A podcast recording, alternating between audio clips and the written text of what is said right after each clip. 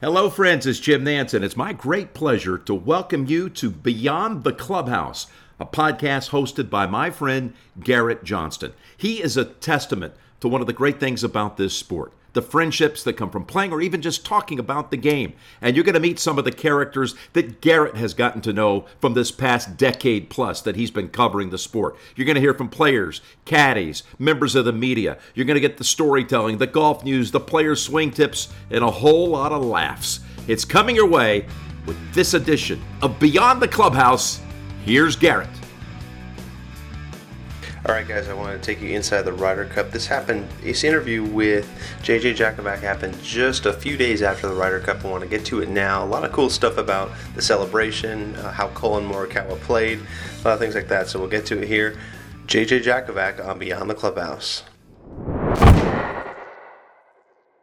What do you make of how Collin played? I mean, as a rookie, 3-0 and 1. I mean, that's that's not too shabby. yeah, no, he played great. I mean, I know he was hoping for that full point against Viktor. Um, they both had. I mean, I think Collin made eight birdies in the in the 18 holes they played. So they both they played they both played incredible in that match. And um, you know, like I said, he would have liked to be uh, four four full points, but still undefeated in his Ryder Cup career, and um, that's a good start for sure. Um, it was so valuable being Dustin Johnson's partner. I mean, in the three matches we played in the the two uh, the two alternate shot sessions and the one best ball session, he was. Uh, I mean, he's just the best partner you could ever imagine in those things. He just nothing fazes him. He's a phenomenal player, obviously, um, and just you know when, whenever anything went a little bit sideways, which didn't happen too often, but it happened a few times, he was just like, you know, right there next to Collin saying, hey, don't worry about it, let's go. It don't hmm. matter, you know? And, um, you know, he's been there before and kind of weird to say Dustin Johnson is the older statesman on the team, but he was. And, um, you know, he played like it and he led like it. So it was pretty cool to be a part of his, his team. Yeah, well, when you talk about being a part of the team, like uh, I think about the team room. I mean, so many people have talked about the, the, strong bond of this year's team. Like, what was it? What was the team room like? I mean, imagine it's crazy. Um, it was just super laid back, super. Um, everyone knew what the goal was, and everyone was focused on, you know, dominating. And um, just from day one, it was just pretty apparent that there was no there was no rah rah speeches going on. There was none of that stuff. It was just kind of like, hey, we're here. For, we have a mission, and we're here to to play as well as we can and support each other. And it's all about us, and it's all about this one tournament that we're at right now. And um, yeah, it was just. I guess that's all I can say. It was really laid back, really confident group of guys that are all really, really good players and are all, you know, very friendly, really good friends. So. Yeah, it seemed like it, and, and like you said, the dynamics with DJ was good. Um, I mean, when it comes to inside the ropes, was there like a favorite moment, e- either with you and Colin as you guys kind of worked through a match, or maybe even just like getting getting a congratulations from a team, uh, you know, assistant captain or something like that? Was it was there any kind of memorable kind of kind of favorite moment in, in that regard? I'll give you two two things from inside the rope that's during the play that sticks out. One is Collin's putt in the afternoon four ball on Saturday um, to win the match from like 25 feet on 15. He poured in like a 25 footer, and you know he did the whole putter raise and everything, and it was pretty cool. Like they went nuts, and it was a well-deserved win for those two. They played great, and um, that was a pretty cool moment. Just just closing that match out with making a nice long putt. Um, you know, obviously, actually, in that situation, Rory had a putt still to to extend the match, but it was a 20 footer of its own, so it was kind of like, a, you know, if you make this putt, it could be over kind of putt, and Collin made it and did the fist pump and the putter raise and stuff. That was cool.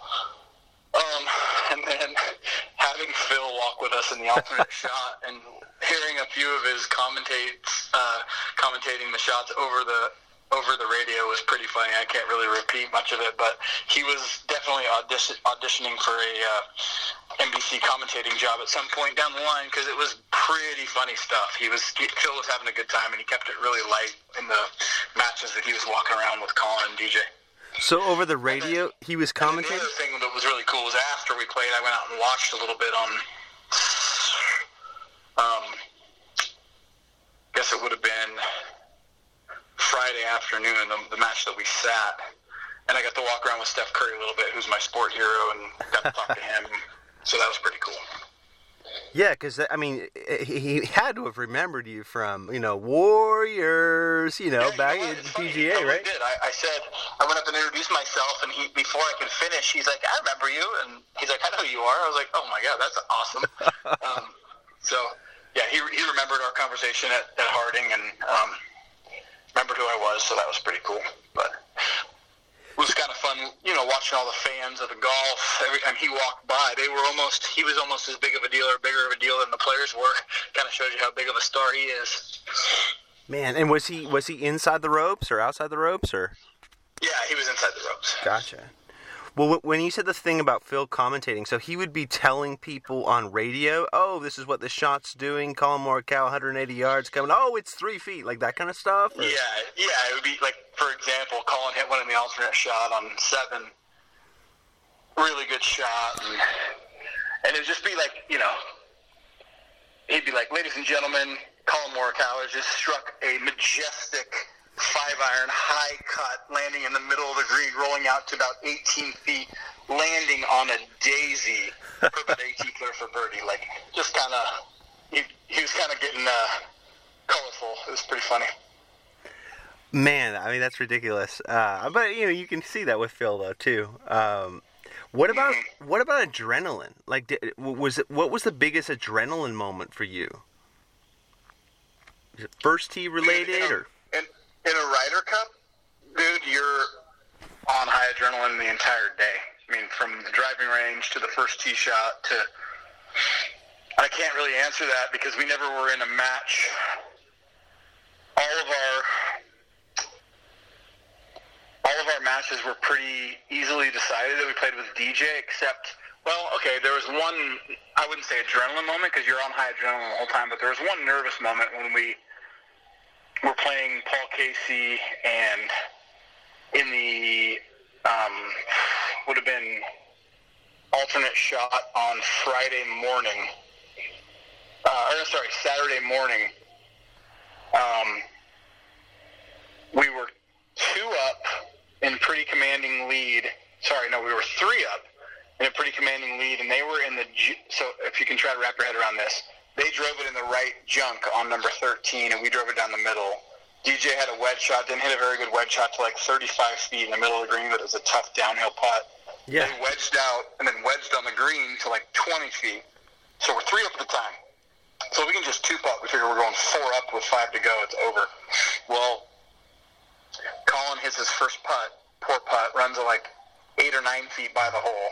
Then Viktor Hovland sniffs blood a little bit, and he drains the 20 footer for par, and DJ misses the, the, the par putt. So we went from looking like we were going to win the hole to losing the hole. We go from three up to two up, and then the next hole was the hole where Paul Casey hit the one out of the rough and holed the wedge. Do you, do you, yeah. you remember that? I do. Yeah. So then he holed the wedge on us, so now we go from looking like we were going to be four up to one up. Um, and then him and Collin settled it down, and so that was a little bit of a nervous moment where they kind of flipped the momentum on us, but uh, they settled down and birdied 16, and then Collin hit a great tee shot on 17 and ended up winning the match there. So um, that was a moment where it was like, oh crap, this is kind of getting a little out of hand here. We need to get back in control. So that's that's how match play goes, though. The momentum swings are, are massive. Mm. Well, there's the momentum side of it, but like take like foursomes for example. Like, what's the caddy communication like during foursomes? Um, I'm sure every group, every like uh, team of two guys as different in foursomes, but it's the way we did it. It was more of a we do our own thing, they do their own thing. Um, there's a little bit of talk, like if you have to lay up on a par five or something, like, hey, what's what number do you want to this flag in this wind direction? How, how do you want it to be inside 80 yards, outside 80 yards, that kind of thing. Right. So there's a little bit of that going on, but um, honestly, it's not any different than any other any other round. We're doing our own thing. But we're hitting each shot each shot to the best of our ability, and they're doing the same. So I'm sure there's some groups that are different, but we didn't want to overthink it. Like we didn't even talk about reading putts or anything before it started. And DJ on the morning of was like, "You want to just do our own thing?" I'm like, "Yeah, let's just do our own thing." And um, AJ came in, his, uh, did a little aim point for us on like two putts, but that was just to confirm the reads that we already had. And Collin made both putts, so that was that was nice. Um, but yeah, we just kind of did our own thing and um, let the golf speak for itself. Well, how were aware were you on Sunday? I, I'm going up against Hovland. You're coming down the stretch on 17. How aware were you guys that hey, if we get this half point, the sooner we close this out, we are, you know, we guarantee the Ryder Cup. You know what I mean? Like we close it out. Uh, I'm not sure if Collin was aware. I mean, I was aware looking at the scoreboard. We're not talking about that kind of stuff. Obviously, we're trying to win a match. I mean, he hit the most beautiful five wood I've ever seen him hit into number 16 and then Viktor followed up with a four iron from 240 to like 30 feet also, which was an incredible shot. So they both had eagle putts, and Collin just missed that one. Then after Collin shot to three feet on 17, um, which is no bargain. That's an amazing. No that's a that's an amazing tee shot on 17. yeah, by the way, incredible, incredible tee shot. Like, you know, he got away with it. He kind of he didn't. He would tell you himself he didn't hit it perfect kind of blocked it a little bit, but there's that slope over there on the right, which you don't. It's hard to aim over there because it looks like you're aiming. You can't see any of that part of the green, so it looks like you're aiming right into the no man's land. You hit it over there, but um, he hit, struck it good. It came off. I thought it needed to go a little bit, and so did he. And then the crowd just got louder and louder and louder, and obviously we knew it had to be pretty close for how crazy they were going. So, um, yeah, then then get the half a point and. Um, honestly, there was no talk that we locked the Ryder Cup up right there or anything like that. He still wants to win that match really bad. Unfortunately, we made bogey the last hole, and but doesn't take away from how he played. He played incredible, and he was super poised for a rookie, and um, pretty much what I expected out of him. He was uh, he was a ball striking genius, that's for sure. Well, and and with all that, that did end up getting the Ryder Cup for you guys. You, you were a part of this year's closing it out for the U.S. and also with Ryan Moore in 2016. Yeah. So what is that like to be able to two Ryder Cups and and look where you where you've been, buddy? yeah, I told Captain that. I said, "I must be good luck." So you got to remember that two two for two and close out points in the Ryder Cups, the two that I've done. So um, it's just be in the right place and just lucky. Being, I mean, Brooks Koepka was directly behind us, and he hit a he hit a five iron to six inches on that same hole, and he would have got the clinching point if it, he was in front of us. So it's just kind of lucky to be where we were put. And I mean, I'm sure that goes into the captain's decisions on where to where to play everyone. You know who you know who you want out there in that position, and you know. But the team really wanted to get. There was a lot of talk of you know we had a huge lead, obviously the biggest lead that there's ever been going into the singles, but there was no hey, we got this, hey, this is over. There was like, hey, let's go put more points on the board than anybody ever has. And um, that says a lot that you watch Daniel Berger go, you know, he was playing the last five or six holes when, the, when it was it was already decided, and he still birdied 16 and 18 to to get the 19th point to make it the all-time record for uh, since they you know since they went to Europe versus USA. So in the modern era of the Ryder Cup, that was the most points ever, which was kind of their goal. So it was cool to see. Yeah, going into the day, um, Strick, when you told him that, he said, "Hey, man, I, I got to be great luck. Come on." Like, what, what? How did he respond? Uh, I don't actually. I might not even have told Strick that. I would. This was over lots of drinks. I might have told another caddy that or somebody that. So I don't know if I actually told Strick that. So don't. That's, that might not be true. Right, right. Well, you know what? If there is, ever is a time to let loose and celebrate, it would be after an amazing Ryder Cup. You're second. You finish up. I mean, what was that celebration like? I mean, it must have been epic, right? Yeah, it was awesome. I mean, it was, it was a bunch of guys that, um, you know, know, I, I can I can only speak from what I see. I don't know because I'm not the player, but you know, they had a lot of pressure on them too. I mean, they were they were. I mean, for God's sakes, their average world ranking was like 8.2 or 8.8 or something like that. Like they were the strongest team on paper maybe America's ever had in a Ryder Cup, and um, so there's a lot of pressure that goes with that to like not just win, but but win big. And um, think just the party was just letting loose and excitement that we did what we came there to do, and um, I think excitement that maybe that we started something going forward with Ryder Cups. We got the new generation of young players. There's so much young talent on this team that you know even going to Europe in in two years, it's going to be a lot of the same faces, I would imagine, and it's going to be hopefully a similar result. Yeah, going forward for sure. Um, dude, who who is the best uh, dancer or karaoke guy uh, among the caddies or players in the celebration? Mm, it's a great question. now you're asking me to recall. Um, a long night. Uh, well, well, do you? Okay. I'll just, I'll, I'll, just tell you this. Me and Michael Greller had a little bit of a mosh pit going at the end of the night. So. Yeah, Greller, man. Um, yeah. Yeah, so that would have been his. That would have been his second celebration too, because he. Well, I'm trying to think. 16. Yeah, he would have been there in 16 as well. Yeah, he won in 16. Um, man. Yeah, I mean, I'm just thinking timeline. So you guys would have finished up, and then gone straight to after they had the ceremony you would have gone straight to the team room or, or how, how, did that all play out like what, what were the locations of the celebration so we were they had a pretty long media session afterward which i don't think they knew was going to happen. So we did the whole champagne. I was soaked with champagne. We were pouring on each other's heads and each other's mouths. Everyone took pictures. Went up to the team um, room. There was a team room and a team family room. So like with the wives and stuff was downstairs, and the player locker room was upstairs. Cleaned everything out and um, waited for the players to get finished, and then they had a bus for the people who had partaken too much already, and then some people had DDs and drove back to the hotel. Everybody kind of showered up and um, came back downstairs and went to the team room, and you know everyone was doing something. You know, we were eating, we were playing cornhole, ping pong. Then the music started, and then we started, you know, dancing. And we, you know, Europeans, uh, caddies come in, and we they congratulate us, and we they join our party, we join their party, and it just becomes kind of a big, uh, big celebration. Dude, th- those European caddies are some of my favorite, like Mick uh, Donaghy and Billy oh, yeah, Foster. Mick, those guys are epic, legend. right? Mm-hmm. Yeah, those there's some of the it best. It was fun hanging out with them and sharing it with them, and um, yeah, it was uh, something I'll always remember. That's for sure. Yeah. Did you get? I'm sure you got a few pictures with the with the uh, Ryder Cup, right?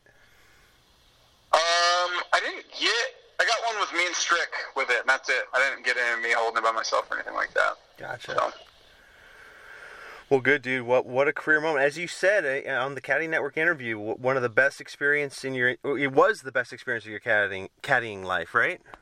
Yeah, like I, would, I, would, put it. I would put it number one. I mean, um, just the fact that you have that in, um, experience with all the other guys, and it's a team. Because like you know, like players always allude to, we never play team team stuff. So being a team sport guy, growing up playing basketball and baseball, you know, I've been a golfer now for shit since I was. I mean, I quit those other sports when I was what 16. So yeah, I'm 40 now, damn near 40 now. So it's been a long, long time since I've been involved in teams. So the Ryder Cup experience as a whole just gives you that bonding, camaraderie. You know, you're out there pulling for guys that you're normally trying to beat, and you're um, giving everything you have for them. So um, you know, it's obviously different than winning a major. Winning the British Open was one of the coolest things also that ever happened to me with Collin, because that's yeah. my favorite golf tournament and all that stuff. But this is just on a complete another level because you're playing for your country, you're playing for your the guys next to you, and um, the week is just really fun with with bonding and um, it's just you know playing for something more than just money and your your own career. It's playing for each other and playing for the country. So it's it was really cool. I'll let you out of here on this one. Uh, the first tee and, and what that feels like, man. Um, I'm glad I don't have to hit it. I'll tell you that. I'm, I mean, I'm nervous for him. Um, I the same kind of. It's funny. Both my guys in, the, in their first Ryder Cup tee shots, it it pulls into the left rough. um, and Ryan's was in a best ball. We ended up making par. Collins was an alternate shot. DJ hit a wedge out of the rough from like 50 yards to like eight feet, and Collins drained the putt for birdie. So they were off and running, no problem. But I mean, I'm yeah, I'm nervous as as heck for him because it's you know it's just a big moment, it's a big spot, and um, super super duper fun to be a part of. Though, like, but yeah, I'm definitely glad I don't have to hit it. For sure, buddy. Well, great to catch up, man. Thanks uh, for taking some time. I know you got a busy schedule as a solo dad this week, right? Yeah, well, no, Mama's coming back tomorrow, but last couple days have been solo dad. All right, big thank you to JJ Jakovac. What a fun interview there. I loved some of the stuff, the Smosh Pit with Michael Greller. A lot of cool things there, taking us inside the celebration. Hope you guys had a blast. Listen to it here, and we'll talk soon again on Beyond the Clubhouse.